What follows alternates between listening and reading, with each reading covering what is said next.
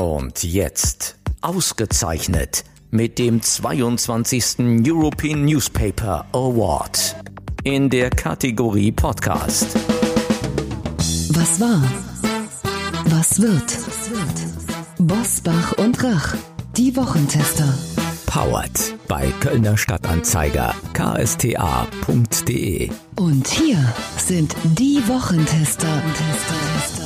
Wolfgang Bosbach und Christian Rach. Hallo und herzlich willkommen, Christian Rach hier aus Hamburg. Herzlich willkommen, sagt auch Wolfgang Bosbach aus Bergisch Gladbach. Es war eine Woche der Hiobsbotschaften. Kompletter Lockdown bis Ostern und nicht ausreichend Impfstoff bis Mitte des Jahres. Beschlossen ist der Osterlockdown noch nicht, doch ziemlich sicher ist, der 1. Februar, der ist schon mal vom Tisch, denn die Angst vor gefährlichen Virusmutationen aus Großbritannien und Südafrika macht die Lage nicht gerade übersichtlicher. Und mitten in dieser Alarmstimmung sagt Tübingens Oberbürgermeister Boris Palmer, der Mitglied der Grünen ist, wir müssen raus aus der Lockdown-Spirale. Wie er das meint, erklärt er uns gleich. Was war, was wird heute mit diesen Themen und Gästen? Auf dem Prüfstand der Wochentester. Corona-Angst. Droht nun der Lockdown bis Ostern? Impfpflicht als Bürgerpflicht. Wäre das rechtlich zulässig? CDU-Parteitag. Wer ist der Beste für Schwarz-Grün? Heute zu Gast Tübingens OB Boris Palmer. Der Grüne wird für seine Corona-Politik international gelobt und sagt, macht Grundschulen, Kitas und Geschäfte ab Februar wieder auf. Wir müssen auch leben. Und der politische Kabarettist Abdelkarim, bekannt aus der Heute-Show im ZDF. Er verrät den Wochentestern, wer ihn im Rennen um den CDU-Vorsitz am meisten begeistert und warum er die Nationalhymne als Klingelton hat. Und auch heute wieder mit dabei unser Redaktionsleiter Jochen Maas, der sich immer dann zu Wort meldet, wenn wir ein klares Urteil abgeben sollen. Hallo aus Köln und herzlichen Dank für die meistgehörte Wochentester-Folge aller Zeiten. Denn egal wie man zu Karl Lauterbach und Jan Fleischhauer steht, die beiden haben unsere Hörerinnen und Hörer in der vergangenen Woche richtig zum Mitdiskutieren gebracht. Viele Medien sind darauf eingestiegen, von Welt bis Express, und haben darüber berichtet. Viel Gesprächsstoff ist auch heute garantiert. Wir haben zwei kantige Typen dabei und das Ganze vor dem Hintergrund, dass am Donnerstagabend bekannt wurde, dass Bundeskanzlerin Angela Merkel die bestehenden Maßnahmen im ganzen Land vereinheitlichen und sogar noch verschärfen will. Vom Personen- und Nahverkehr ist da die Rede, der lahmgelegt werden soll, und noch vielen Maßnahmen mehr. Man könnte das Ganze Mega-Lockdown nennen, denn die Angst, dass die britische Corona-Mutation zu uns überspringt, ist offenbar sehr groß. Wir starten jetzt in die Top-Themen der Woche. Auf geht's. Wie war die Woche? Wolfgang Bosbach und Christian Rach sind die Wochentester. Wolfgang, wir sprechen gleich mit dem Mann, den die Bild-Zeitung schon als besseren grünen Kanzlerkandidaten ausruft, obwohl es ja noch überhaupt keinen Kanzlerkandidaten gibt bei den Grünen. Aber er spricht wohl vielen aus der Seele, die sagen, dieser Lockdown muss endlich ein Ende haben. Eltern sagen, dass die im Homeschooling mit der Technik überfordert sind und dabei selber noch arbeiten sollen. Das sagen die vom Lockdown betroffenen Einzelhändler, Gastronomen, Künstler, und viele befürchten das aus bis zum Jahresende. Was können wir machen, um diese Woche diesen Menschen, die so darunter leiden, ein bisschen Mut zu machen, Wolfgang? Bisher ist es eigentlich in Anführungszeichen nur das Stichwort Impfen, mehr Impfungen. Aber wenn wir mit dem Tempo weitermachen, dann wird das noch lange, lange Zeit dauern, bis wir die angestrebte Herdenimmunität haben. Wir haben ganz unterschiedliche Zahlen in den Bundesländern. Also im Moment geht es ja weniger um das Thema zu wenig oder zu spät Lieferung des Impfstoffes als zu wenig Kundschaft. Wenn ich höre und lese, da ist noch Impfstoff übrig, den müssen wir aber zügig verimpfen. Auf der anderen Seite berichten, und zwar aus mehreren Quellen parallel, Betroffene, dass sie sich händeringend darum bemühen, unter der berühmten Rufnummer 116, 117 jemanden an den Apparat zu bekommen, weil dauernd besetzt ist. Ich glaube, man tritt keinem auf die Füße, wenn man sagt, das alles ist suboptimal. Und das führt dann zusätzlich zur Verdrossenheit, wenn Menschen sagen, ja, ich würde mich ja gerne impfen lassen. Eigentlich müsste ich auch geimpft werden. aber ich komme nicht durch. Das schafft dann weiteren Unmut. Deswegen, das ist der Schlüssel, dass wir zügig mehr impfen, und zwar flächendeckend bundesweit.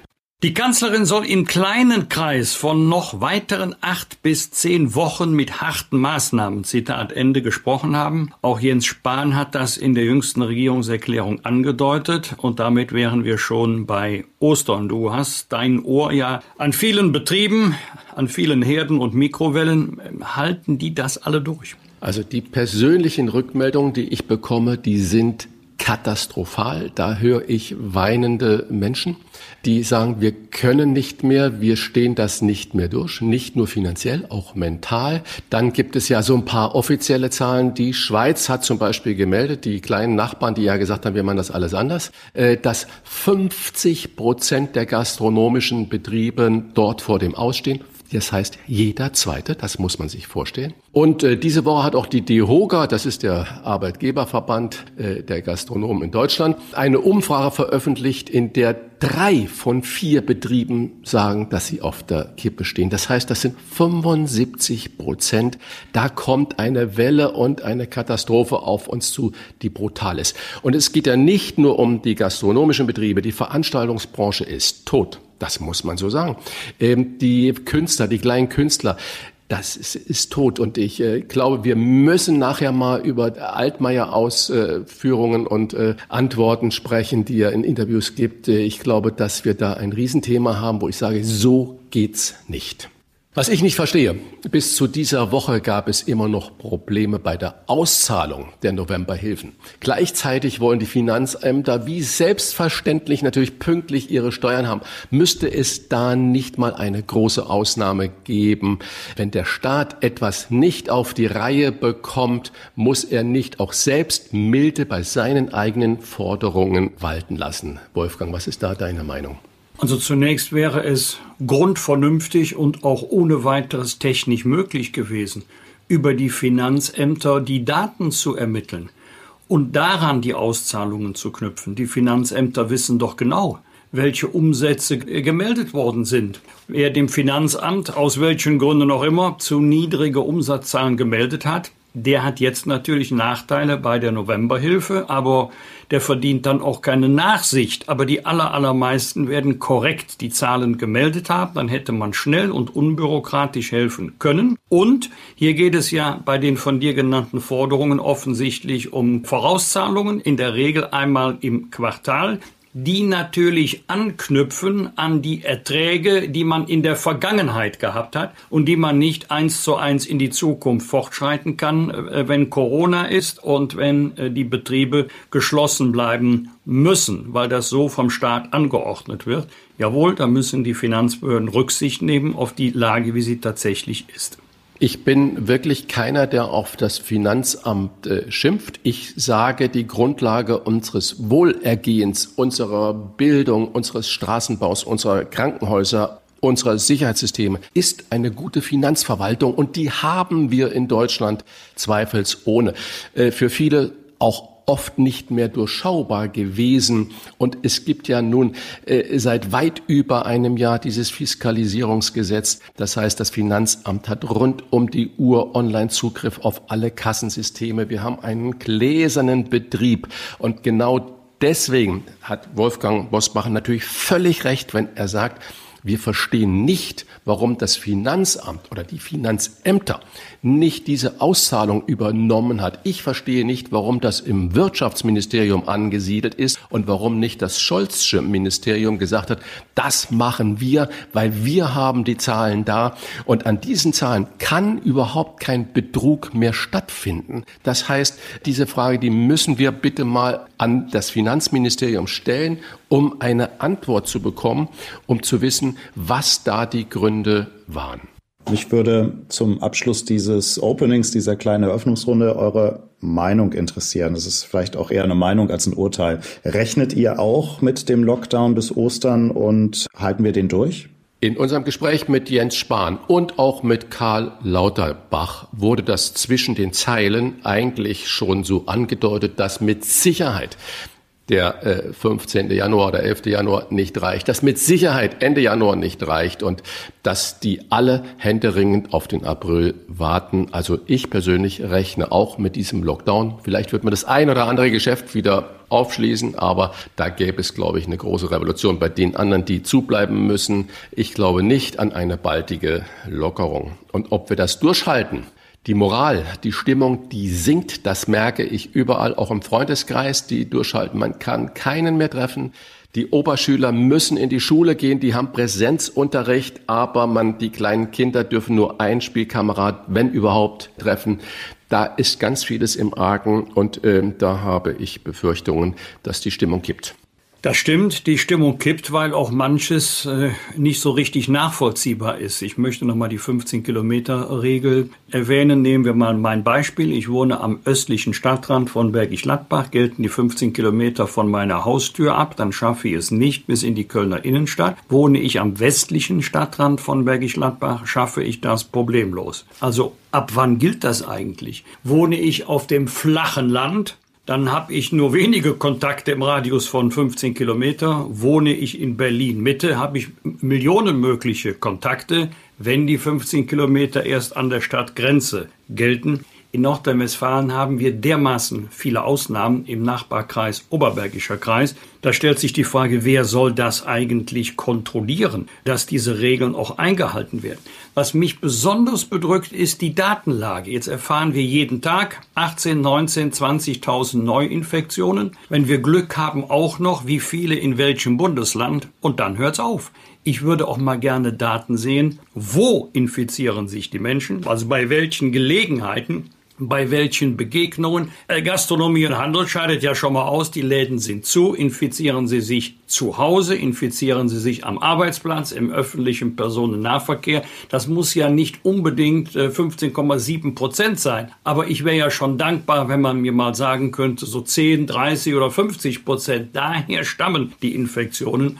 Solange wir es dabei lassen, dass wir nur die Gesamtinfektionszahl zählen und runterbrechen auf die Bundesländer, werden wir immer Entscheidungen treffen müssen, von denen wir gar nicht wissen, ob sie die Wirkung haben, die wir uns von diesen Maßnahmen tatsächlich versprechen. Klartext. Wolfgang Bosbach und Christian Rach sind die Wochentester. Dieser Grüne spricht Millionen aus dem Herzen. Und ist er der bessere grüne Kanzlerkandidat? Das sind zwei Schlagzeilen, mit denen Tübingens Oberbürgermeister Boris Palmer in dieser Woche von sich reden machte.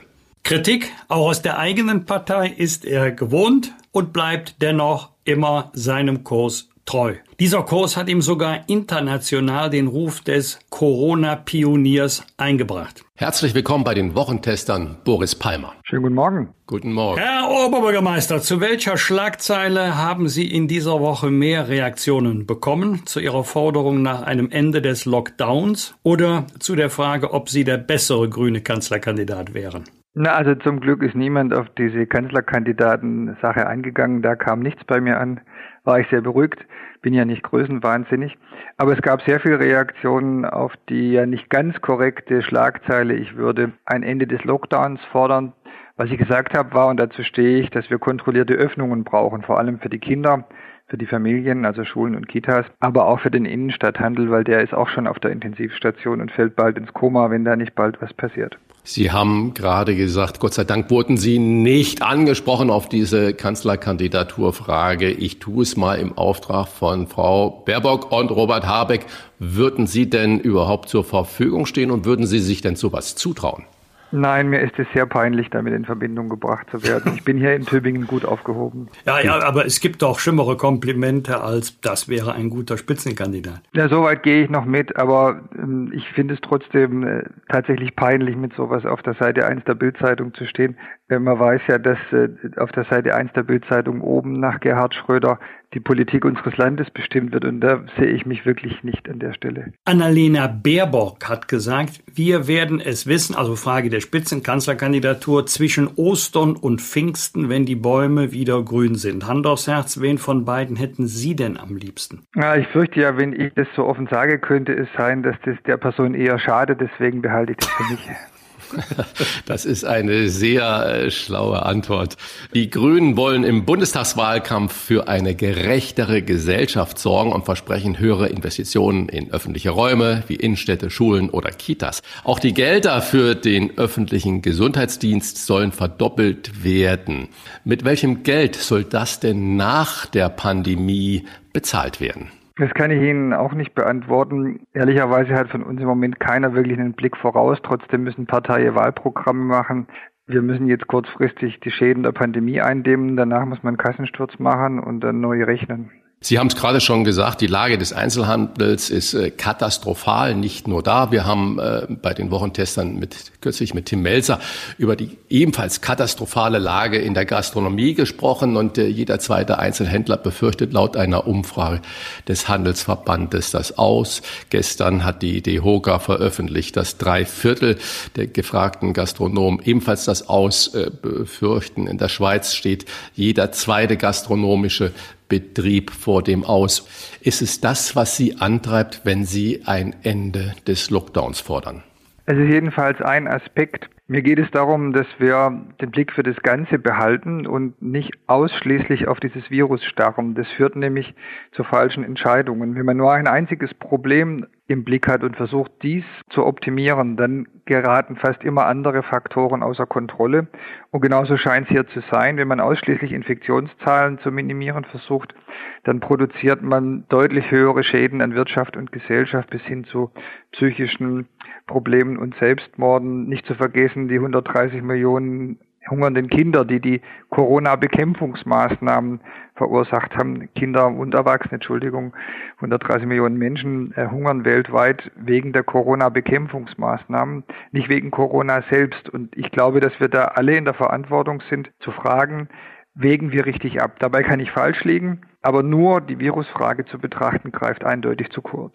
Mit Karl Lauterbach haben wir in der vergangenen Woche hier im Podcast gesprochen. Er hat sich in den vergangenen Tagen auch zu Ihren Forderungen geäußert und auf das Leben der Ü65-Generation hingewiesen, die sich bei einer, Anführungszeichen, Kapitulationsstrategie in Angst und Schrecken vor dem Virus verstecken müssten. Zitat Ende. Sie haben schon mal den Vorwurf gehört, Sie würden die Alten opfern. Grund dafür ist folgende Passage. Also ist Corona jetzt nicht wie Ebola eine Krankheit, die 20-Jährige mitten aus dem Leben reißt, sondern tödlich ist sie für hochaltrige Menschen, fast ausschließlich. Und insoweit müssen wir abwägen, ich sage es Ihnen mal ganz brutal, wir retten in Deutschland möglicherweise Menschen, die in einem halben Jahr sowieso tot wären, aufgrund ihres Alters und ihrer Vorerkrankungen. Was entgegnen Sie denen, die Ihnen daraufhin vorhalten, Sie seien bereit, die medizinische Versorgung für die Alten einzustellen, zu reduzieren, sie zu opfern? Dass Sie den Satz weiter hätten vorspielen sollen, denn danach geht's gerade mit dem Thema weiter, das ich jetzt auch angesprochen habe, nämlich der Schilderung eines Dilemmas, dass wir Menschen in anderen Ländern in Hunger und Tod treiben mit Corona-Lockdown-Maßnahmen, während der Nutzen bei uns möglicherweise begrenzt ist. Und daraus folgt gerade nicht, dass man die Menschen bei uns sterben lassen sollte, sondern dass wir uns um effizientere Schutzmaßnahmen Gedanken machen müssen. Das war auch der Sinn meiner Aussage schon im April und danach haben wir das in Tübingen in die Tat umgesetzt. Wir haben eben hier durch sehr engmaschiges Testen der Alten- und Pflegeheime große Ausbrüche vermeiden können und deswegen deutlich geringere Sterbezahlen bei diesen hochbetagten Menschen, während bundesweit der Lockdown diesen Menschen so gut wie gar nichts nützt. Die gehen ja weder einkaufen noch in die Schule, auch nicht zum Schlittenfahren. Die sind in ihren Heimen, kommen dort kaum raus, aber das Virus kommt zu ihnen rein. Und wenn man schon so moralisierend argumentiert wie Herr Lauterbach, dann frage ich, ist es richtig, eine Strategie zu verfolgen, die gerade denen, die am meisten bedroht sind, gar nichts hilft? Sie verfolgen ja als einer der Ersten und als Oberbürgermeister in Tübingen eine eigene Strategie, der den Schutz der Senioren in den Mittelpunkt der Politik stellt. Ältere fahren bei Ihnen in Tübingen seit September zum Buspreis per Taxi, zum Arzt oder zum Supermarkt. Es gibt eigene Einkaufszeiten und Besucher und Personal von Pflegeheimen werden engmaschig getestet. Warum machen das viele andere Länder und Städte und Landkreise nicht so wie Sie in Tübingen?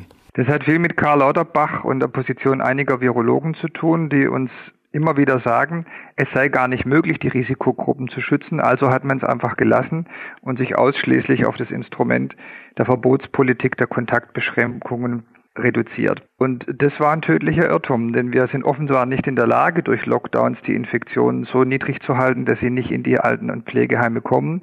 Und deswegen haben wir jetzt diese immens hohen Todeszahlen zu beklagen, die übrigens in der zweiten Welle ungefähr so hoch sind wie in den USA und in Schweden. Und was haben wir uns da schon ereifert über deren Versagen? Da müsste man jetzt doch auch ein bisschen selbstkritisch sein. Selbstkritisch ist die Kanzlerin, denn die hat auch in dieser Woche den unzureichenden Schutz in den Pflegeheimen kritisiert. Wer ist eigentlich dafür verantwortlich? Ich kann es noch kurz sagen, meine Frau Mutter ist mit fast 91 auch in einem Pflegeheim. Das wird heute fast als Referenzheim geführt, weil die hatten keine Infektion. Die Mitarbeiter ziehen voll mit in den privaten Kontakten. Es wird getestet von Anfang an. Alle Gäste, wie der Heimleiter sagt, zu den Bewohnern sind schon geimpft. Auch ein Großteil der Pflegenden sind geimpft und also wirklich vorbildlich. Aber wer ist dafür verantwortlich, dass es da so ein riesiger Flickenteppich oder auch Verweigerungsstrategie gibt? Es freut mich sehr zu hören, dass das jetzt mehr und mehr in den Alten- und Pflegenheimen praktiziert wird. Meine Erfahrung aus dem Sommer war die folgende. Ich habe mir die Finger wund geschrieben mit Briefen an die Regierenden. Der Gemeinderat hat Resolutionen verfasst, weil wir uns alle einig waren in Tübingen. Wir wollen diese Tests sofort beginnen, engmaschig und regelmäßig. Und es gab dafür keine Finanzierung. Mit der Begründung, das lohne sich ja nicht. Es gäbe ja keinen Beweis, dass diese Strategie Menschen schützen könne. Also wurde das verweigert. Und dann waren wir die einzige Stadt in Deutschland, die so weit gegangen ist, obwohl wir gar nicht zuständig sind, dafür 250.000 Euro im Haushalt aus eigenen Mitteln bereitzustellen, um diese kostenfreien Tests für das Personal und die Besucher und auch für die mobilen Dienste, die werden oft vergessen, ab September durchzuführen. Und so weit ist sonst niemand gegangen. Die Verantwortung liegt meiner Meinung nach bei den Fachleuten, die sich ausschließlich auf Kontaktreduktion verlassen haben und nicht bereit waren, Risikogruppenschutz ernst zu nehmen. Aber wenn es jetzt ums Bezahlen geht, ist es eigentlich das Land zuständig. Es ist sogar in einer Verordnung von Jens Spahn geregelt, dass die Kosten der Gesundheitsfonds übernimmt, wenn dafür eine Anordnung erfolgt. Und diese Anordnungen, die von den Gesundheitsämtern zu machen sind, zu treffen sind, die wurden nirgendwo in Deutschland, soweit ich weiß, gemacht. Die sind erst jetzt im Dezember vereinbart worden in einem Papier zwischen Bundesregierung und Ministerpräsidenten. Und noch im Januar klagen die Ministerpräsidenten vorne dran, Markus Söder, über den unzureichenden Schutz der Altenheime. Das sei versäumt worden. Nach meiner Meinung hätte man das wissen können und wir haben das in Tübingen dann halt einfach auf eigene Faust gemacht mit eigenem Geld, obwohl wir dafür nicht zuständig sind. Gerade ist das Stichwort Ministerpräsident gefallen. Demnächst werden ja wieder Kanzlerin und die Ministerpräsidenten tagen. Wenn Herr Kretschmann als Ministerpräsident von Baden-Württemberg fragen würde, Herr Palmer, was raten Sie zum Thema Lockdown? Was sollten wir für die Zeit nach der jetzigen Regelung ändern? Was würden Sie ihm raten? Ich bin der Auffassung, dass wir wirklich sehr vorsichtig steuern müssen. Und vorsichtig steuern heißt in beide Richtungen nicht übersteuern. Also einerseits sind die Infektionszahlen hoch und sie dürfen nicht mehr in exponentielles Wachstum geraten. Da bin ich ganz dafür. Deswegen finde ich zum Beispiel die Ausgangssperre nach 20 Uhr absolut richtig, denn die verhindert sehr effektiv diese privaten Partys, die ein ganz starker Treiber der Pandemie sind. Da kann man eben nachts nicht mehr zu anderen und nicht zurück, es sei denn, man riskiert, dass die Polizei einen aufhält. Das ist effektiv. Andere Maßnahmen halte ich einfach für zweifelhaft. Dazu gehören die Kita- und Schulschließungen. Wenn man sich die aktuellen Zahlen des RKI anschaut, dann sind zwar bei den unter 20-Jährigen die Infektionszahlen zurückgegangen, das hat aber keine Auswirkung auf die höheren Altersgruppen.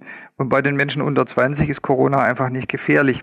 Das heißt, eine Gruppe, die selber von Corona kaum betroffen ist, trägt eine der größten Lasten der Pandemieabwehr. Das scheint mir nicht verhältnismäßig zu sein. Und deswegen denke ich, dass wir hier einfach genauer hinschauen müssen, was hilft wirklich, insbesondere gegen schwere Erkrankungen, gegen die Überlastung der Intensivstationen und was ist vor allem freiheitsbeschränkend und schädlich. Da wird nicht genügend differenziert. Aber genauso unstrittig ist es doch, dass der 80-Jährige das Corona wesentlich seltener weitergibt als der 20-Jährige, nämlich 7-mal mehr der 20-Jährige in der Verbreitung tätig ist, obwohl er natürlich, wie Sie richtig gesagt haben, viel weniger davon betroffen ist. Das heißt, wir müssen da natürlich auch diese Wahrheit ernst nehmen.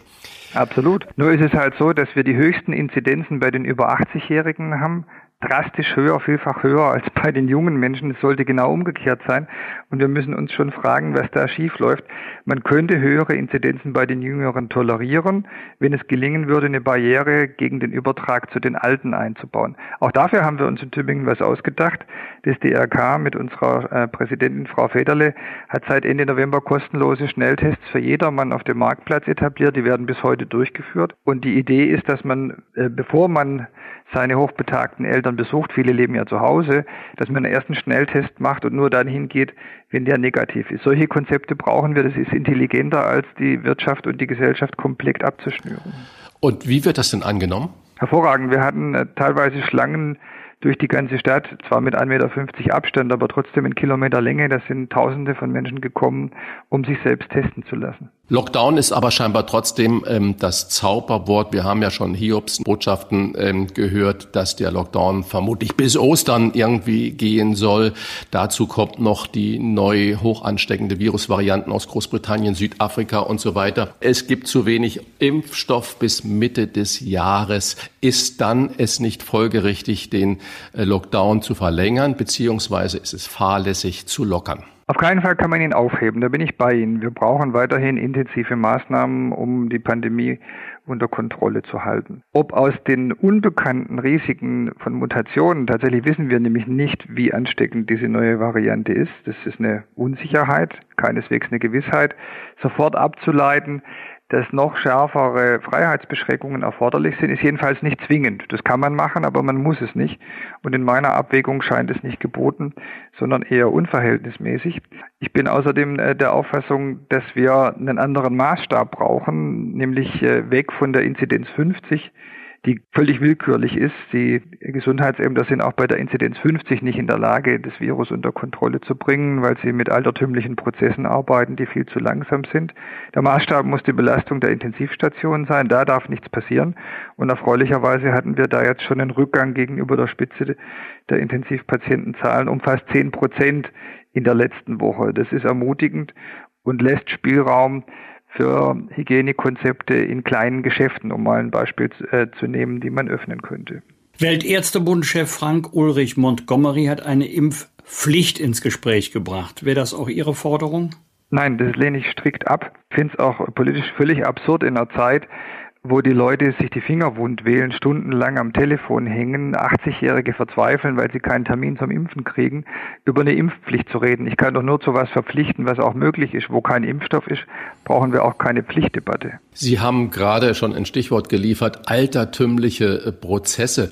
Professor Zastrow, ist der Chef des Hygieneinstituts in Berlin, kritisiert die immer noch nicht aussagekräftigen Infektionszahlen des Robert-Koch-Instituts wegen der Feiertage. Er nennt das eine folgenschwere Politik auf Basis von Lottozahlen, also sprich auf Basis von altertümlichen Prozessen. Sie haben als OB ja den Blick auf die Strukturen von den Gesundheitsämtern. Sind die Ämter überfordert, schlecht organisiert, altertümlich oder einfach nicht einsatzfähig genug? Also erstmal sind die Leute, die da arbeiten, am Anschlag, obwohl wir ständig mehr Personal einsetzen, bis zur Bundeswehr, die in großer Zahl Soldaten stellt, um hinterher zu telefonieren und Kontakte zu erforschen. Da kann man niemanden Vorwurf machen. Das Problem ist aber, dass wir darauf setzen, dass Leute aus dem Gedächtnis heraus in der Lage sind, zu schildern, wen sie wann, wo, unter welchen Umständen getroffen haben. Das geht halt schon mal im Zug und im Bus überhaupt nicht, weil man nicht weiß, wer da saß. Und es ist unzuverlässig, es ist langsam. Wir brauchen im Schnitt mehr als die 5 Tage zur Ermittlung der Kontakte, die das Virus in der Regel nutzt, um sich weiter zu verbreiten. Weil sobald die Leute krank werden, isolieren die sich ja. Das heißt, es ist die sogenannte präsymptomatische Phase, die kritisch ist. Und in die kommen wir nicht rein, weil wir nicht auf moderne Technik setzen. Das Gegenstück sind Taiwan und Südkorea. Die nutzen Hightech-Datenverfolgung bis hin zur GPS-Ortung des Handys. Das machen wir nicht aus falscher Abwägung. Wir setzen Datenschutz vor Virenschutz. Und ich bin der Meinung, das sollten wir umgekehrt tun. Wir sollten unseren Handys erlauben, uns vor dieser Pandemie zu schützen. Das könnten die, wenn man Datum und Uhrzeit der Kontakte der Corona-Warn-App protokollieren würde und den Gesundheitsämtern zur Verfügung stellt. Nebenbei hätte man dann noch den Vorteil, dass man wüsste, wo eigentlich die Infektionen stattfinden. Das heißt, man könnte endlich gezielt eingreifen, statt mit der Schrotflinte auf die gesamte Wirtschaft zu schießen. Ist das Gesundheitsamt bei Ihnen in Tübingen denn digitalisiert oder gibt es da auch noch Faxgeräte? Da gibt es noch Faxgeräte, die braucht man auch, weil manchmal von den Laboren nur über Fax die Informationen eingehen. Die Daten werden mehrfach händisch neu erfasst. Es gibt keine durchgängige IT-Infrastruktur. Da warten wir auch seit einem halben Jahr auf die angekündigte Lösung des Bundes, die immer noch nicht funktionsfähig ist. Markus Söder hat für Bayern eine FFP2-Maskenpflicht für den Nahverkehr und den Einzelhandel angeregt. Wäre das Ihrer Meinung nach auch ein Modell für ganz Deutschland? Und wenn ja, sollte es dann Masken für jeden Bundesbürger auf Kosten des Staates geben? Ja, finde ich sehr richtig. Das ist eine Maßnahme, die wenig kostet, sicher nichts schadet, möglicherweise viel nützt. Deswegen haben wir im November schon gemeinsam mit Bremen, die haben das auch früh gemacht, alle über 65-Jährigen mit solchen medizinischen Schutzmasken auf Kosten der Stadt versorgt, per Post zugeschickt. Auch da waren wir 2 Monate schneller als der Bund, der es ja immer noch nicht flächendeckend geschafft hat, die Masken an die Risikogruppe zu bringen. Das dauert alles viel zu langsam. Und erneut zeigt sich, während Verbotspolitik mit größter Intensität vorangetrieben wird, werden effizientere Maßnahmen eher stiefmütterlich behandelt. Sie hatten vorhin schon mal den Inzidenzwert von 50 angesprochen und gesagt, dass Sie das eigentlich gar nicht für zielführend halten. Was wäre denn zielführend? Brauchen wir nicht Richtlinien, das heißt Zahlen, nach denen wir uns dann allgemein auch ausrichten, das Handeln ausrichten können? Ja, ich sage Ihnen mal so eine Beispielzahl. Wir haben im Schnitt etwa 2 bis 3 Kontakte, die wir in Quarantäne schicken, wenn wir einen Infektionsfall erkennen. Taiwan kommt auf 20 bis 30. Und das wäre eine Messzahl, die ich vernünftig finde. Man müsste wirklich alle, die potenziell infiziert sein könnten, schnell finden und in Quarantäne schicken, damit alle anderen, die gar nicht gefährdet sind, infiziert zu sein, die Wirtschaft am Laufen halten, können in die Schule gehen, können in die Kita. Wir haben ja nach wie vor die Situation, dass etwa 300.000 Menschen in Deutschland infiziert sind. Das ist 0,5%. Aber 99,5% müssen die Verbotsmaßnahmen auf sich nehmen, weil man nicht weiß, wer die 0,5% sind. Und dass wir das in Zeiten von Hightech und künstlicher Intelligenz nicht bewerkstelligen, diese Personen zu identifizieren, das ist eigentlich unbegreiflich. Und wie gesagt, das lässt sich nur durch die abgöttische Verehrung des Datenschutzes erklären. Ich lese heute in der Zeitung, dass den Ländern verboten werden soll, auf die Einwohnermeldedatei zuzugreifen, um Schreiben an die über 80-Jährigen zu versenden, wenn sie ihre Impftermine kriegen können. Ja, sind wir noch bei Trost? Was glauben Sie, warum sich die Politik so an den Wert 50 klammert? Der ist ja nicht jetzt wissenschaftlich begründet, sondern ist ja eher eine politische Zahl. Karl Lauterbach verweist auf unzählige Wissenschaftler, die sagen, 25 wäre die richtige Zahl. Warum hält sich die Politik so lange an dieser Zahl 50 fest? Ich fürchte, weil man sich einfach aus politischen Gründen nicht davon lösen kann. Herr Bosbach, Sie müssten das am besten wissen, wie schwer sich die Politik tut, etwas aufzugeben, was sie so lange so intensiv nach vorne gestellt und verteidigt hat. Einen sachlichen Grund kann ich nicht erkennen. Die Behauptung, dass die Kontaktverfolgung unterhalb dieses Schwellenwerts funktioniert, ist einfach falsch, weil wir auch bei geringen Kontaktzahlen zu langsam sind und die Geschwindigkeit ist alleine entscheidend. Wenn man nicht schneller ist als das Virus, nützt es nichts, den Kontakt zu ermitteln. Wir haben sogar viele Fälle aus dem Nähkästchen geplaudert, in denen die Quarantäneanordnung, die das Ordnungsamt, also meine städtische Behörde, rausschicken muss, erst rausgeht, wenn der Quarantänezeitraum bereits abgelaufen ist. Das heißt, die Anordnung hat nur noch den Zweck, den Arbeitgeber zu informieren, dass die Person aus guten Gründen nicht zur Arbeit gekommen ist. Aber sie hat keinerlei Auswirkungen mehr auf die Pandemie. Sie haben ja gerade schon selbst gesagt, ja, sind wir denn noch bei Trost? Ist natürlich eine starke Aussage, was sich ganz, ganz viele Menschen natürlich in Deutschland fragen und wo man sagt, ist das alles jetzt noch willkürlich oder welcher Plan ist dahinter? Nochmal Frage zu den Grünen und ihr Verhältnis. Ihr langjähriger Mitstreiter Oswald Metzger hat sie einen Verantwortungsethiker genannt und damit eine Grenze zu Gesinnungsethikern in ihrer Partei gezogen. Und jetzt die persönliche Frage, holt sich denn die grüne Parteispitze manchmal noch Rat von Ihnen oder sind Sie da isoliert und das Band ist ganz zerrissen? Da gibt's ja noch was dazwischen, nachdem es zu diesen öffentlichen Distanzierungen gekommen ist. Im Mai ist ja nicht zu erwarten, dass man da regelmäßig in Kontakt ist, um sich zu beraten. Aber von meiner Seite aus gibt es da auch keinen Bruch, weil ich die Vorwürfe, die mir da gemacht wurden, ich würde sozialdarwinistisch die älteren Menschen opfern wollen, für falsch und unzutreffend und widerlegt halte. Und ich hoffe, dass ich meine Partei davon auch irgendwann überzeugen kann, dass diese Vorwürfe haltlos waren. Wenn Annalena Baerbock von den Arbeitgebern eine Homeoffice Pflicht fordere, also nicht Recht zum Homeoffice, sondern Pflicht, zu Hause zu arbeiten, ist das eher Verantwortungs- oder Gesinnungsethik? Sehe eher als Verantwortungsethik, weil darin da ja eine Abwägung steckt, nämlich was wirkt es und was kostet es. Und eine Homeoffice-Pflicht, die ja logischerweise an Voraussetzungen gebunden sein muss, ein Homeoffice kann man schlecht für einen Industriearbeiter anordnen, der an der Maschine steht.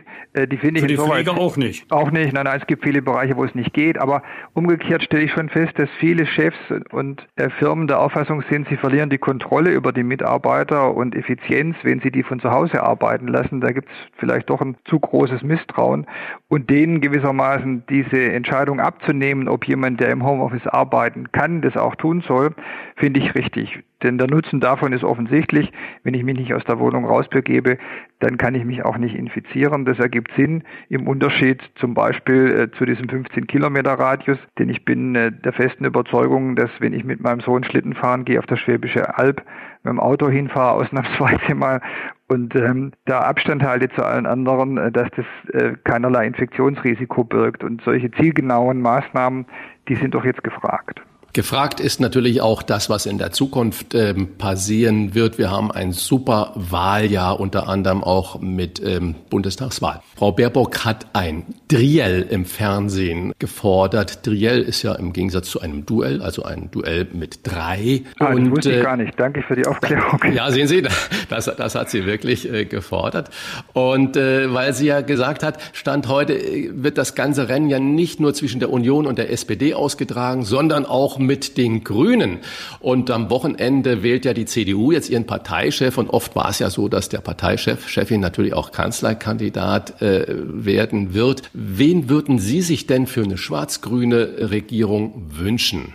Da war jetzt viel drin. Also erstmal finde ich, eins ist schon klar, ein Duell zwischen einem SPD-Kanzlerkandidaten Scholz und wen auch immer die Union schickt, wäre echt nicht angemessen, weil dann die zweitstärkste Kraft nicht beim Duell dabei wäre. Insoweit hat sie ja schon recht zu fragen, wie kann man das denn dann richtig machen? Vielleicht ist ein Triell die richtige Lösung. Was die Kanzlerkandidatur angeht, da kriegen Sie jetzt von mir eine genauso ausweichende Antwort wie bei meiner eigenen Partei, ist aber noch viel einfacher. Ich finde es ziemlich falsch, wenn die Mitglieder anderer Parteien entscheiden könnten oder sich wünschen könnten, wer jeweils die andere Partei führt. Und deswegen freue ich mich noch sehr, dass die Union das selber entscheiden muss. Leicht hat sie es ja dabei offensichtlich nicht, denn soweit ich sehe, ist der ideale Kandidat nicht aufgetaucht. Fragen wir mal andersherum, auf wen tippen Sie denn? Tippen kann ich, das ist ja was anderes. Wahrscheinlichkeitsrechnung ist zulässig. Ich tippe drauf, dass Merz gewinnen würde. Einfach wunderbar mit Ihnen zu sprechen, Herr Palmer. Wir sagen vielen Dank für diesen Klartext.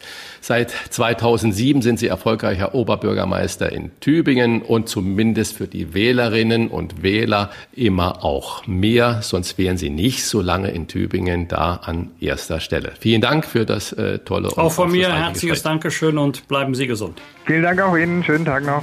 Fragen wir doch. Wolfgang Bosbach und Christian Rach sind die Wochentester. Millionen kennen den Marokkaner deines Vertrauens, wie er sich selber nennt, aus der Heute-Show und anderen Formaten. Und die Kabarettlegende Ottfried Fischer sagt über ihn in einer Laudatio, ich zitiere: Abdelkarim sieht nur aus wie Stand-up-Comedy, aber wenn er seinen Alltag humoristisch verarbeitet, wird's ganz von selbst politisch. Weil er weiß, was der Witz an seiner Sache ist, braucht er auch keine Gesinnung obendrauf. Er ist ein politischer Unterhaltungskünstler. Kleine Kostprobe gefällig von Abdelkarim, die haben wir, und zwar aus der Satire-Sendung von Dieter Nuhr im Ersten. Ich war im Zug, komplett überfüllt, Maskenpflicht, 35 Grad, aggressive Grundstimmung. Ich stehe im Türbereich, weil ich wollte aussteigen, und irgendwann klingelt mein Handy. Einigkeit und Recht und Freiheit. Und alle gucken in meine Richtung nach dem Motto, nein, das kann nicht sein. So schlecht ist die Luft auch wieder nicht, dass wir gerade bei ihm die Hymne hören. Ich dachte mir, abwarten, gleich wird's lustig. Hab mein Handy rausgeholt, die Hymne wird immer lauter. Die Leute schauen mich an, schauen sich gegenseitig an nach dem Motto, nein, das ist nie im Leben sein Handy. Wo hat der Mann das Handy her? Und dann bin ich ans Handy gegangen. Hallo Kamerad, ich grüß dich, ich bin im Zug. Richtung Reichstag. Das reicht. Natürlich. Ich trage die Maske, weil es sein muss. Das ist das neue Deutschland. Erst Xavier Naidoo, dann Attila Hildmann, jetzt ich. Die braunen Deutschen ziehen den Karren aus dem Dreck. Vielen Dank. Herzlich willkommen, Abdel Karim. Sie mögen es direkt, deswegen falle ich auch direkt mit der Tür ins Haus. Sie sind gebürtiger Bielefelder, leben in Duisburg, haben Jura, Germanistik und Islamwissenschaften studiert. Und ihr Klingelton ist, wie wir gerade gehört haben, unsere Nationalhymne. Kein politischer Journalist könnte uns in dieser Woche besser erklären, wer neuer CDU-Chef werden muss. Darf ich um Ihr Urteil bitten? Guten Morgen erstmal auch von mir. Danke für die Einladung, dass ich hier mitmachen darf. Ja, im Wettbüro würde man sagen, die sichere Wette wäre Merz. Die etwas gewagtere Wette, die ich persönlich favorisieren würde, ist Röttgen als Vorsitzender, aber später nicht als Kanzlerkandidat. Sie haben zur letzten Bundestagswahl mal einen großen Politikercheck fürs Fernsehen gemacht. Endlich Klartext hieß der. Sollen wir das heute auch mal versuchen, das aktuelle politische Personal mal unter die Lupe zu nehmen? Machen Sie mit? Wenn der Versuch nicht erfolgreich sein muss, bin ich dabei. Ja, okay. Dann fangen wir mal mit vielleicht dem wenigsten Erfolgreichen gerade an. Markus Söder, der Mann, der in Bayern ab Montag die FFP2-Masken, die sie ja schon so vorbildlich im Zug da tragen, verordnen will. Taugt der zum Kanzler? Aktuell wahrscheinlich, vielleicht sogar am ehesten, ehrlich gesagt. Er hat ja schon fast was Arabisches an sich mit seiner Peitsche. Der neigt ja schon zum sehr hart Regieren im Moment. Perfekte Zeit für ihn, wo man sich insgeheim vielleicht sogar eine harte Hand wünscht, obwohl er die letzten Wochen ein bisschen zu übertreiben neigt. Und Annalena Baerbock und Robert Habeck, wer von den beiden hat das Zeug zum Spitzenkandidaten der Grünen oder wen würden Sie favorisieren? Ich favorisiere auf jeden Fall die Baerbock, weil Habeck soll lieber bei den Fotos mit Pferden bleiben. Dürfte ich da nachfragen, ein weiterer Grüner, Herr Palmer aus Tübingen, wie würden Sie den als Bundeskanzler mit seinen Maßnahmen einschätzen? Da bin ich ein bisschen jetzt, ehrlich gesagt, der ist mir fast schon CDU, ehrlich gesagt. Leider. Ich habe jetzt nichts gegen den persönlich und vieles, was er erzählt ist... Hat er jetzt leider gesagt? Leider hat er gesagt, ja. Mit anderen Worten, er ist in der falschen Partei. Weiß er überhaupt, dass er bei den Grünen ist? Das ist die entscheidende Frage. Mich erinnert Herr Palmer immer, es ist nicht böse gemeint, das sind ja alle Schauspieler, an diese Mafia-Film-Typen, die als Erste dran glauben müssen. Oha. Und Mafia-Film-Typen, wie sehen Sie den Schönling Christian Lindner? Genau deswegen bin ich auch gegen Robert Habeck als Spitzenkandidat, weil den gibt's schon. In Christian Lindner, so ein bisschen selbstverliebt.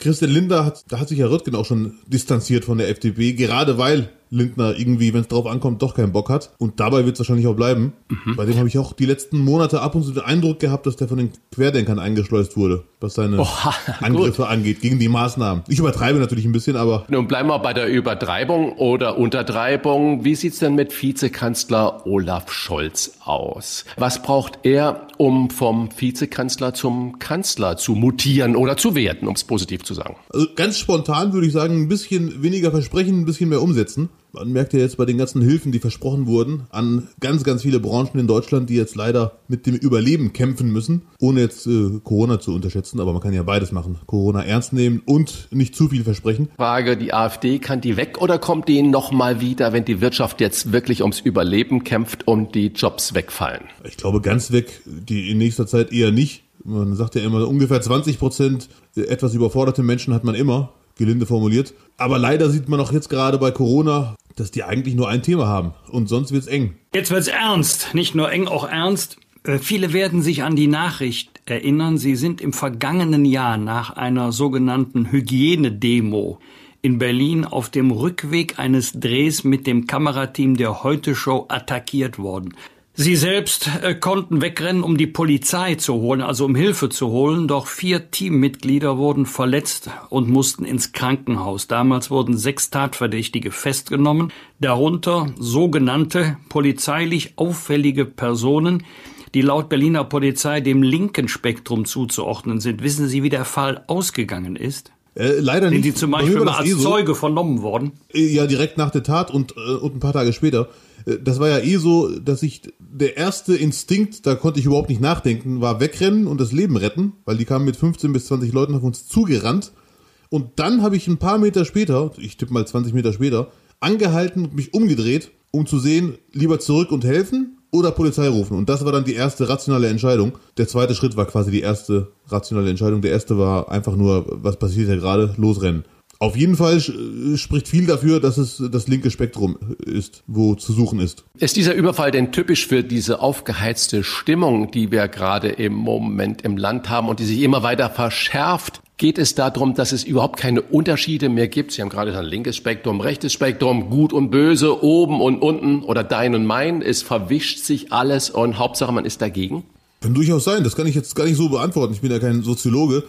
Aber ich muss sagen, dass dieser Angriff nicht im Demogelände war. Also das waren nicht die Querdenker, die ich da interviewt habe, wenn es überhaupt Querdenker waren. Das war ja eher auch so ein Mischmasch mit sehr viel Querdenker, aber nicht nur. Und die uns angegriffen haben, waren wirklich offensichtlich extremst aggressiv, zu allem entschlossen und waren wie Zombies, die schnell rennen können. Das war also wirklich sehr schwierig, irgendwas da zu sehen. Aber wir haben definitiv im Moment leider Gottes eine extrem angespannte, gereizte Grundstimmung. So ein Angriff ist leider nicht zu vermeiden. Man kann ja als Kamerateam nicht mit 75 Bodyguards rumlaufen. Und gerade deswegen, unter anderem deswegen, sollten sich wirklich alle, die zu Hause am Laptop sitzen, überlegen, was sie da genau schreiben und wen sie damit alles aufhetzen können, der dann die Worte in Taten umsetzt. Wie sollten wir mit dieser Stimmung am besten umgehen? Einfach ignorieren, also nach dem Motto nicht noch wichtiger machen, als sie sind oder sich selber für wichtig halten oder aufeinander zugehen, miteinander reden, das Gespräch suchen? Also ich bin auf jeden Fall dagegen, dass man jetzt menschenverachtende Beiträge im Internet teilt, um sich über diese Beiträge zu beschweren und sich dann wundern, warum solche Beiträge so eine Reichweite erzielen. Das finde ich ehrlich gesagt nicht so zielführend. Aber ich bin auch dagegen zu sagen, wir sind die Besseren und die 20%, das sind die Dummen und wir machen uns jetzt über die lustig und das sind doch die Blöden und die Aggressiven. Weil jeder Einzelne, den man überzeugt, dass er da wirklich den Falschen hinterherrennt, ist ein Gewinn. Deswegen bin ich eigentlich immer für miteinander sprechen anstatt übereinander. Es gibt Ausnahmefälle wie der ein oder andere Spitzenpolitiker der ein oder anderen Partei, obwohl vor allem einer einzigen Partei. Da ist nichts mehr zu retten. Aber was die Wähler angeht und Wählerinnen, würde ich eigentlich mit so gut wie jedem reden. Und das kann ich auch nur empfehlen, weil es bringt auf jeden Fall was. Auch wenn es ein bisschen länger dauert. Argumentieren dauert länger als Parolen. Das muss klar sein.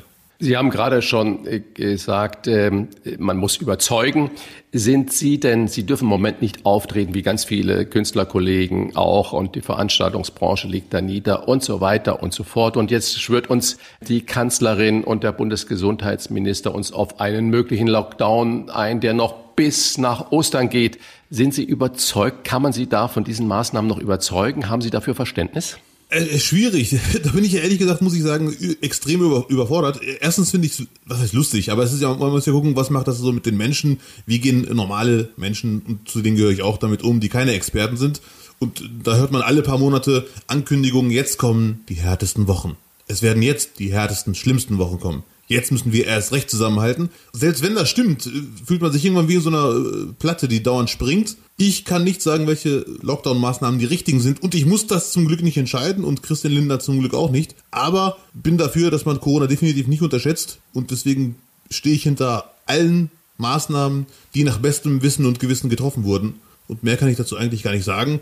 Es gibt so viele Experten, die definitiv Ahnung haben und die haben sogar grundlegend unterschiedliche Ansichten. Und dann denke ich mir, krass, das ist ja echt also sehr, sehr anspruchsvoll, hier die richtigen Maßnahmen zu treffen. Außer jetzt offensichtliche Dinge wie zum Beispiel Hände waschen. Sie persönlich, wären Sie für eine Impfpflicht als eine Art Bürgerpflicht, wie sie ja unter anderem Markus Söder befürwortet? Ich fand Söders Statement sinngemäß, war das ja, glaube ich, also wenn er sinngemäß gesagt hätte, ich bin für eine Impfpflicht in der Pflegebranche, weil die haben mit Risikopatienten zu tun, wäre etwas ganz anderes als so, wie ich es verstanden habe. Impfpflicht in der Pflege ist freiwillig, aber wenn sich zu wenige impfen, müssen wir über eine Impfpflicht nachdenken. Und das finde ich schon wirklich, das kann man ja nicht mal mehr mit Kurzschluss erklären, so ein Satz. Das müssen Leute entscheiden, die Ahnung haben über die Gefahr, die besteht. Ich persönlich finde, vor allem Menschen in der Pflege müssten eigentlich aktuell den Ernst der Lage erkannt haben, weil die haben mit Risikopatienten zu tun. Und ich persönlich bin Stand jetzt auf jeden Fall gegen eine Impfpflicht, bin aber dafür, dass man an das Gewissen und an die Verantwortung appelliert und dass man sagt, Leute, es geht jetzt darum, Menschenleben zu retten. Wer jetzt noch Corona unterschätzt, glaubt auch an den Mann im Mond. Menschenleben retten heißt auch Existenzen retten. Viele Gastronomen machen Außerhaus-Service und auch die Buchhändler haben Tische vor dem Geschäft aufgebaut und liefern auf Bestellung aus und so weiter und so fort. Auch viele Künstler sind aktiv geworden, so auch Sie. Sie machen jetzt Podcast. Nicht. Mit Fragezeichen heißt das neue Format. Verraten Sie uns mal ein bisschen mehr darüber, was erwartet uns da alle?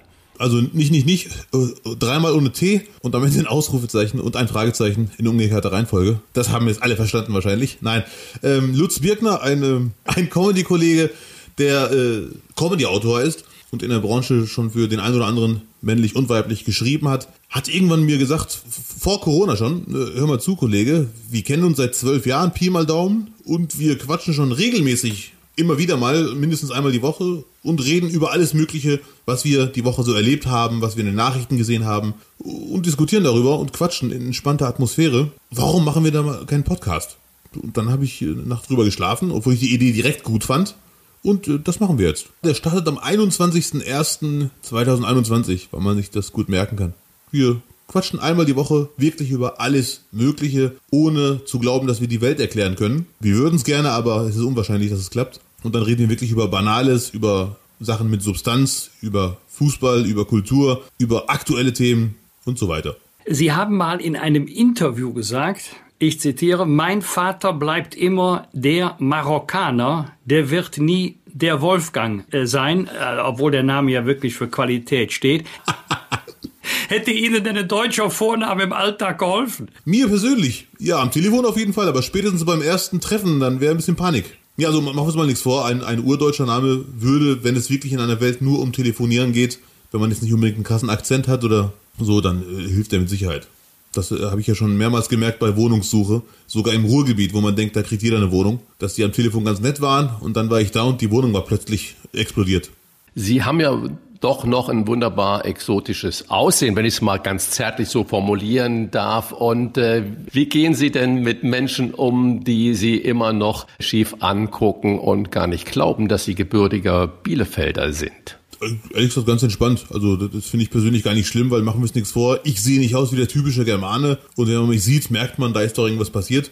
Deswegen finde ich es prinzipiell geil. Also ich bin auch keiner, den die Frage, woher kommst du, wirklich stört. Also es gibt ja die Frage, woher kommst du? Und dann sage ich Bielefeld und dann sagen ganz viele, woher kommst du wirklich? Man muss ja auch sagen, sogar Migrantenkinder untereinander stellen sich die Frage. Also auch da wird immer gerne gefragt, woher kommst du denn wirklich? Und eigentlich ist bei uns Migrantenkindern diese Frage, woher kommst du wirklich, nie Thema, weil wenn wir schon sagen, woher kommst du, weiß man, da will jemand alles wissen. Dann fängt man direkt an und haut alles raus. Dann würde man automatisch sagen, Bielefeld, Marokko, Durchreise über Spanien, Frankreich und das und jenes und X und Y. Es kommt immer auf die Haltung an. Wenn jemand aus Neugier fragt, sehr gerne. Wenn jemand ein bisschen aggressiv fragt und mit irgendwelchen Trennungstheorien kommt, nach dem Motto, geh mal wieder zurück nach Lampedusa, dann antworte ich dementsprechend oder geh einfach weiter. Wir hoffen, dass Sie noch lange wirklich alles raushauen. Herzlichen Dank für die offenen Worte an den politischen Unterhaltungskünstler Abdel Karim. Regelmäßig zu sehen in der Heute-Show beim ZDF oder nur im Ersten. Und ganz neu, jetzt auch zu hören im eigenen Podcast. Nicht. Vielen Dank. Danke auch. Herzlichen Dank und gesund bleiben. Auch so, danke sehr. Bleiben Sie zuversichtlich. Wir arbeiten dran. Rauf und runter.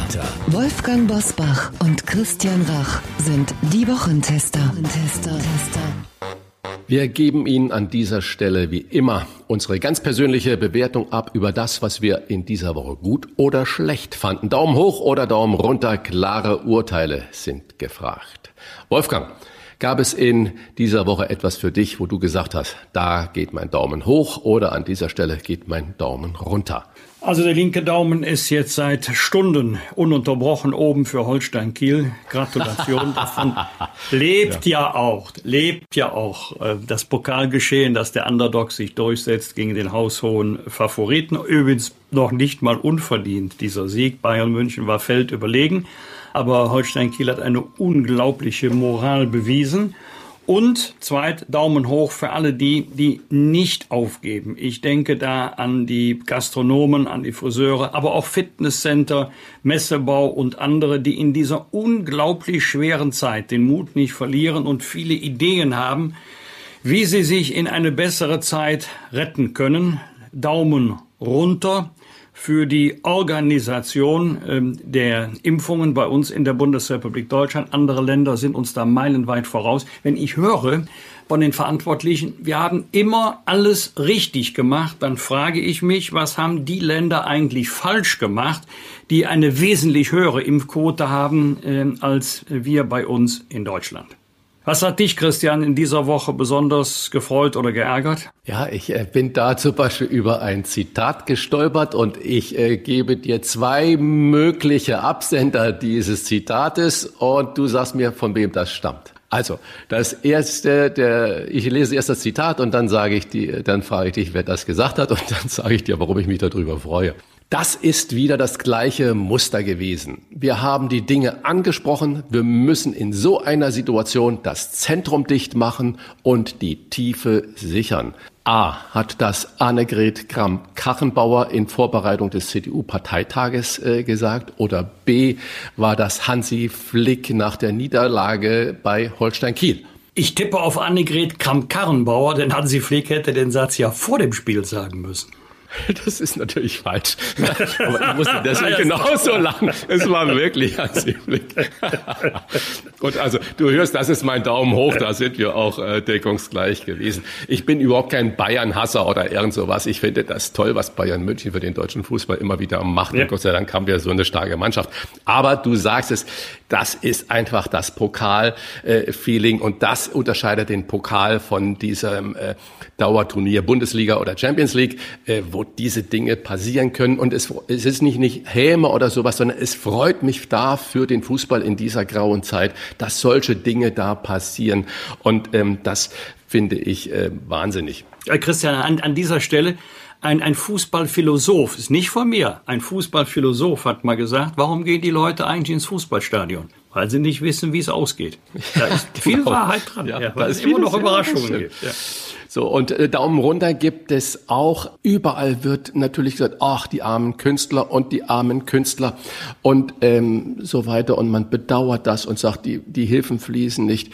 Und wenn ich Radio höre und dann sehe, dass unsere öffentlich-rechtlichen Rundfunkanstalten, da habe ich das Gefühl, die machen sich keine Gedanken darüber, wie sie mal die Künstler, die deutschen Künstler, Musiker, Sänger, Bands in dieser Zeit unterstützen können, statt die ewig gleichen internationalen Titel irgendwie zu spielen, könnte der WDR, der NDR und wie sie alle heißen, natürlich auch mal deutsche Künstler ins Programm nehmen, vermehrt mal Kabarett hören, damit diese Leute im Gespräch bleiben und damit da mal eine Solidarität auch bei den Rundfunk, bei den Programmmachern da einsetzt. Das vermisse ich. Und auch eine zweite Sache, wir diskutieren über Homeschooling und alles Mögliche, also über den Unterricht zu Hause, digital für die Kinder. Die BBC sendet täglich mehrere Stunden Schulunterricht. Wir übernehmen nur britische Show- und Quizformate, Deutschen ein, aber das mit dem Schulunterricht, was die alte BBC uns da vormacht, warum ist das nicht ein Modell in Deutschland? Warum kommen die Programmmacher nicht dazu, da einzugreifen und zu sagen, Mensch, diese Chance, die nutzen wir. Wir haben Föderalismus, wir haben natürlich auch Föderalismus bei den Fernsehsendern, bei den Rundfunksendern. Und das ist ja die große Stärke, die wir dann da haben. Dann fragen wir mal Tom Buro in einer der nächsten Sendungen. Da fragen wir Tom Buro zum Beispiel sehr, sehr gerne. Ja. Zur Ehrenrettung des WDR zumindest, da weiß ich das, muss man sagen, dass die den ganzen Vormittag freigeräumt haben im WDR-Fernsehen oder auch auf WDR 2 genau diese Schulinhalte bieten. Mit Maus und ohne Maus.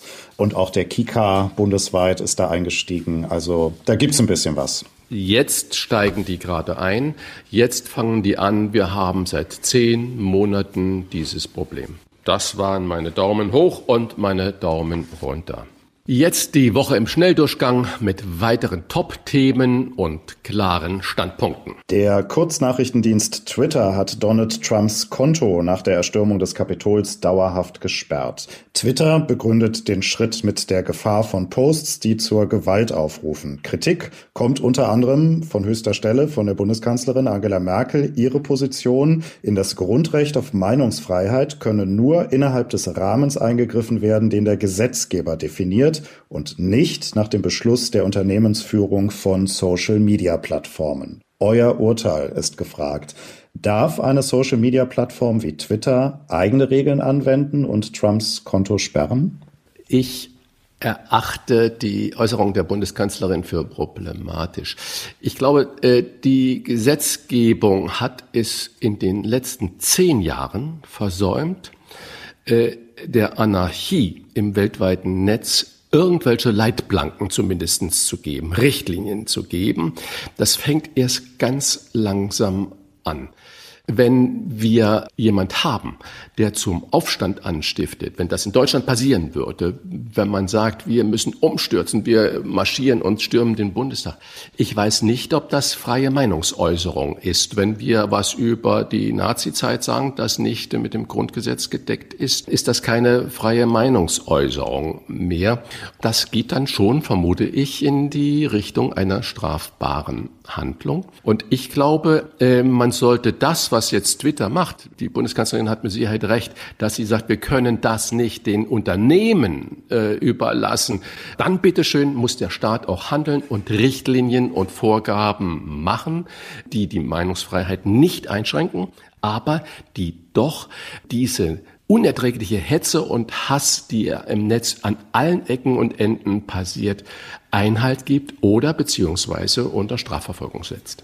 Im allgemeinen Geschäftsverkehr, da arbeiten wir mit allgemeinen Geschäftsbedingungen. Aber da gilt auch nicht, dass da der Wildwuchs herrschen darf, sondern es gibt auch ein Gesetz über allgemeine Geschäftsbedingungen, also was doch zulässig ist und was nicht. Da machen wir in der Regel ein Häkchen. Wir lesen sie aber in der Regel gar nicht durch, weil das viel zu lange dauern würde. Aber das ist nun mal so.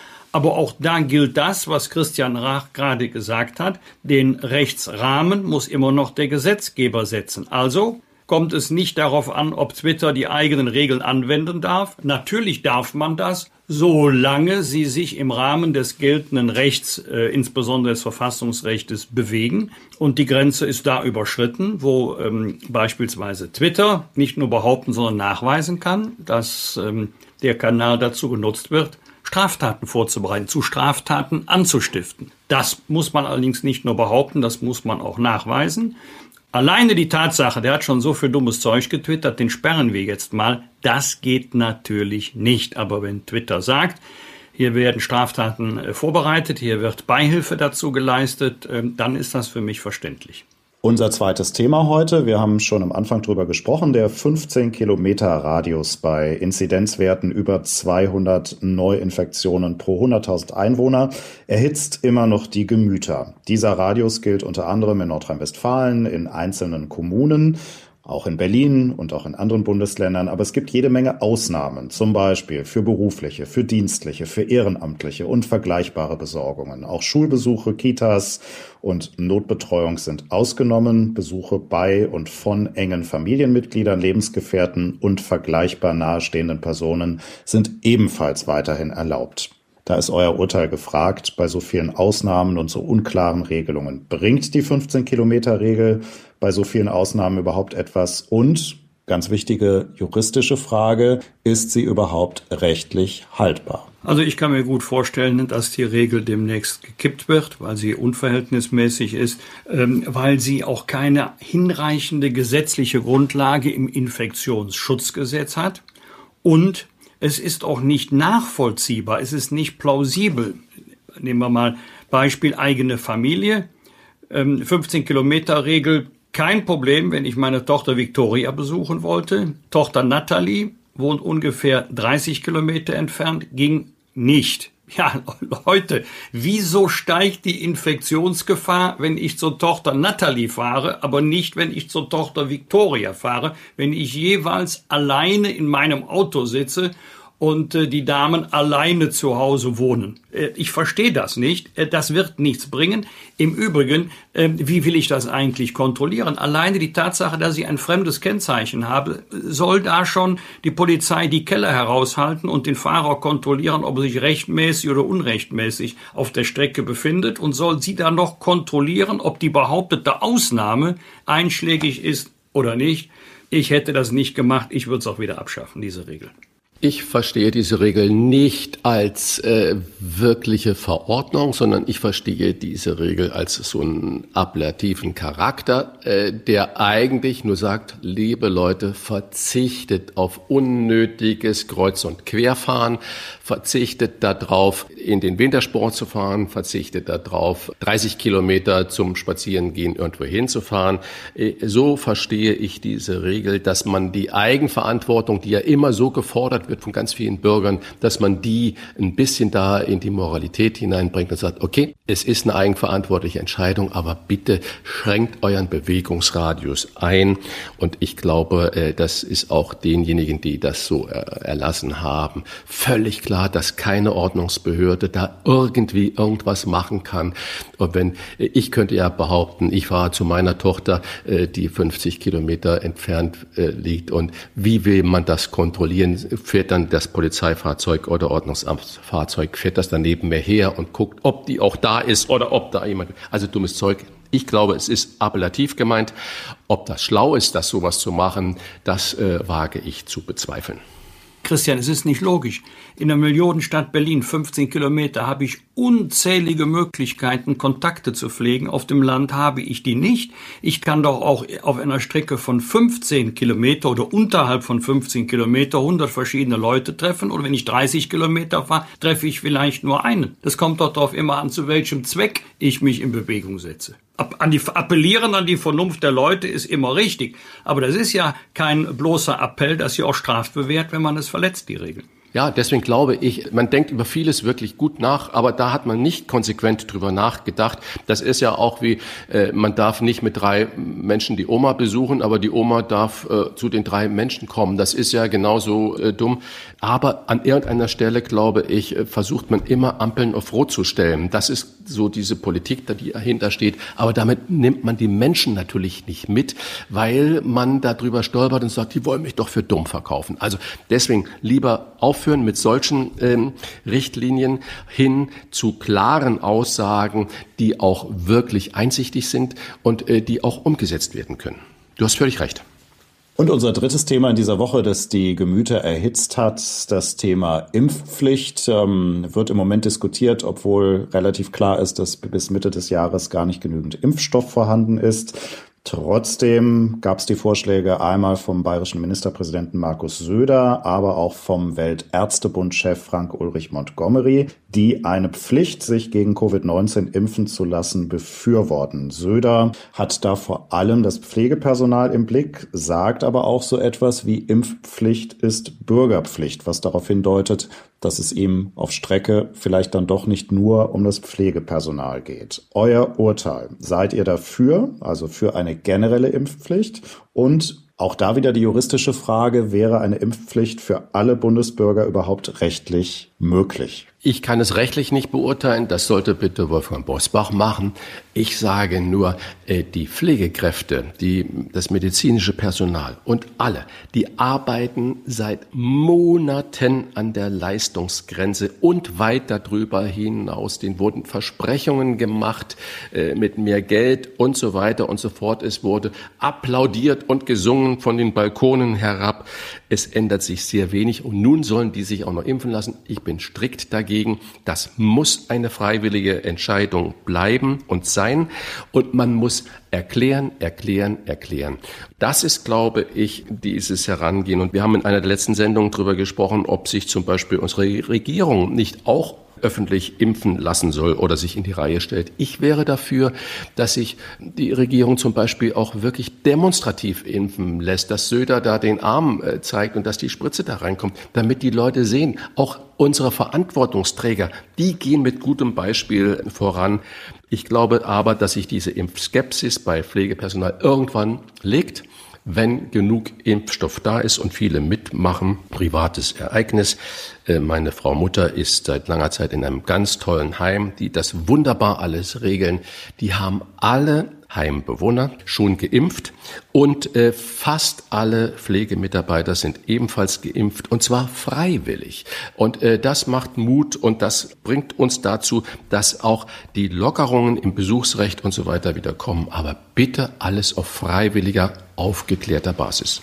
Wollen wir mal rechtlich und politisch auseinanderhalten. Die Lege Lata, also nach jetzt geltender Rechtslage, wäre eine Impfpflicht, also eine Pflicht, sich gegen Corona impfen zu lassen, ohnehin rechtlich nicht möglich. Ich habe auch erhebliche Zweifel, dass es verfassungsrechtlich möglich wäre, die Lege ferenda, also eine künftige Rechtslage, so auszugestalten, dass sich jeder impfen lassen müsste, Ich möchte auch gar keine Impfpflicht. Die Politik macht sich unglaubwürdig, wenn sie zunächst rechtlich eine Impfpflicht ablehnt, aber dann faktischen Druck aufbaut, dass sich jeder doch impfen lassen soll. Ob es für bestimmte Berufsgruppen möglich wäre, das ist eine andere Frage. Da könnte ich mir vorstellen, dass das noch verfassungsrechtlich haltbar wäre, aber auch da bin ich dagegen. Die Politik hat sich aus guten Gründen gegen eine Impfpflicht entschieden. Also werben, werben, werben, ja, aber keine rechtliche Verpflichtung.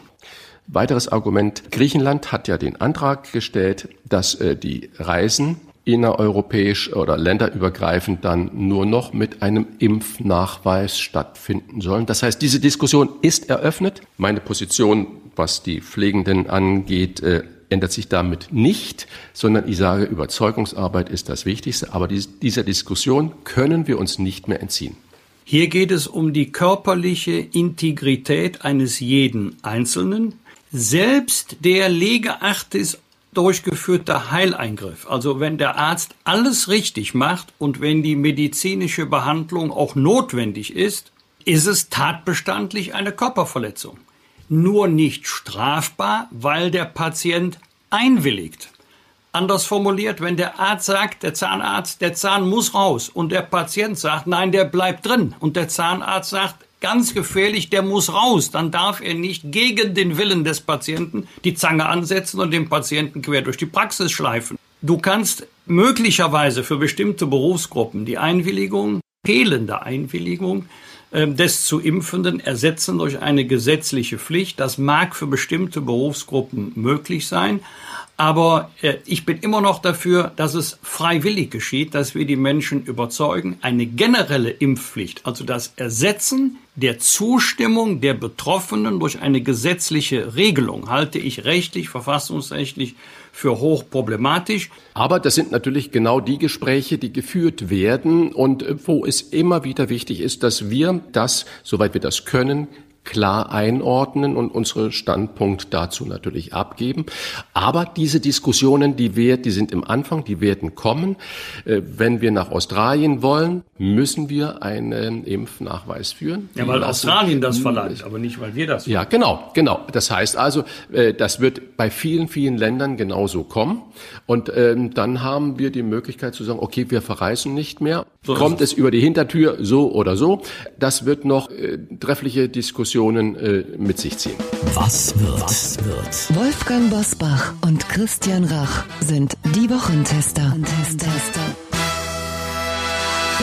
Was in der kommenden Woche wichtig wird, erfahren Sie jede Woche bei uns, damit Sie gut informiert in die neue Woche starten können und wissen, was auf uns zukommt. Und auf uns zukommt auf alle Fälle der CDU-Parteitag. Am Samstag wird der neue CDU-Vorsitzende gewählt. Wolfgang, Annegret Kramp-Karrenbauer hat Sympathien für Laschet durchblicken lassen. Der Vorstand der Frauenunion hat sich gegen Merz ausgesprochen. Kurt Biedenkopf ebenfalls für Armin Laschet und so weiter. Gibt es auch von dir eine ganz persönliche Empfehlung? Eine ganz persönliche Empfehlung aus ganz persönlicher Erfahrung. Ich habe in meiner Zusammenarbeit mit Friedrich Merz, er war mein Fraktionsvorsitzender, ich war einer seiner Stellvertreter. Wir sprechen jetzt von der Zeit Anfang der 2000er Jahre. In jeder Hinsicht gute Erfahrungen gemacht, politisch, aber auch ganz persönlich. Und ich bin kein Delegierter. Wäre ich es, dann bekäme Friedrich Merz meine Stimme. Joe Biden wird am Mittwoch zum neuen US-Präsidenten vereidigt.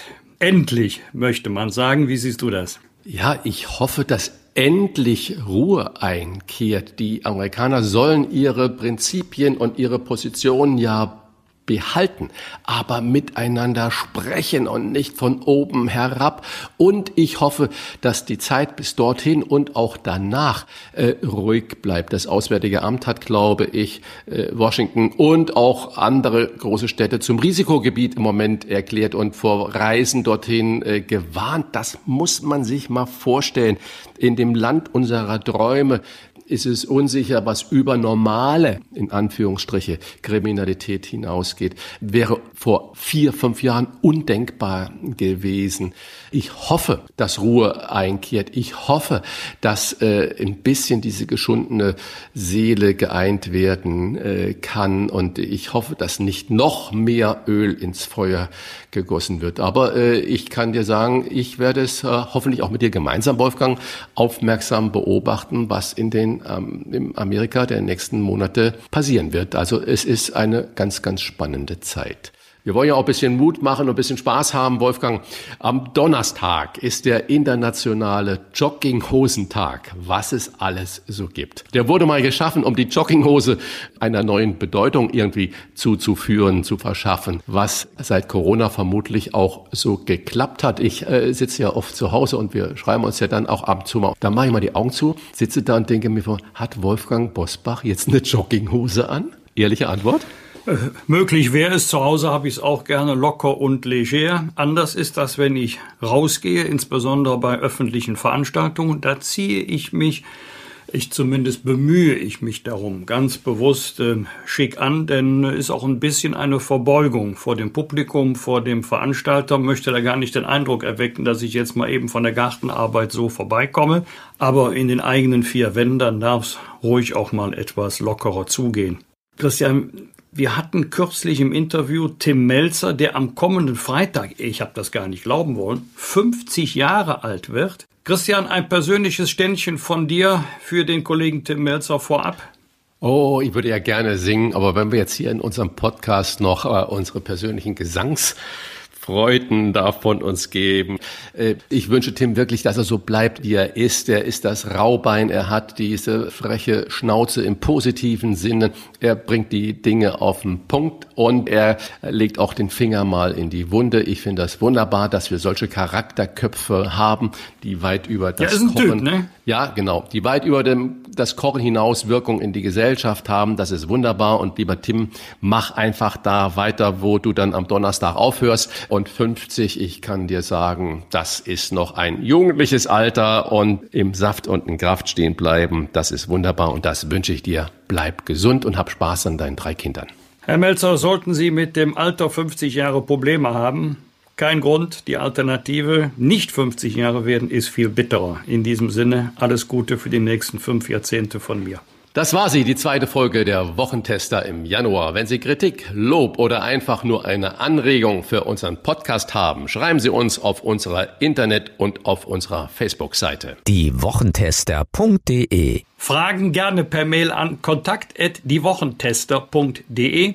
Und wenn Sie uns auf einer der Podcast-Plattformen abonnieren und liken, dann freuen wir uns ganz besonders. Danke für Ihre Zeit. Freitag, Punkt 7 Uhr. Die Wochentester warten auf Sie. Und bleiben Sie gesund. Was war? Was wird? Wolfgang Bosbach und Christian Rach sind die Wochentester. Ein maßgenau Podcast. Powered bei Kölner Stadtanzeiger. ksta.de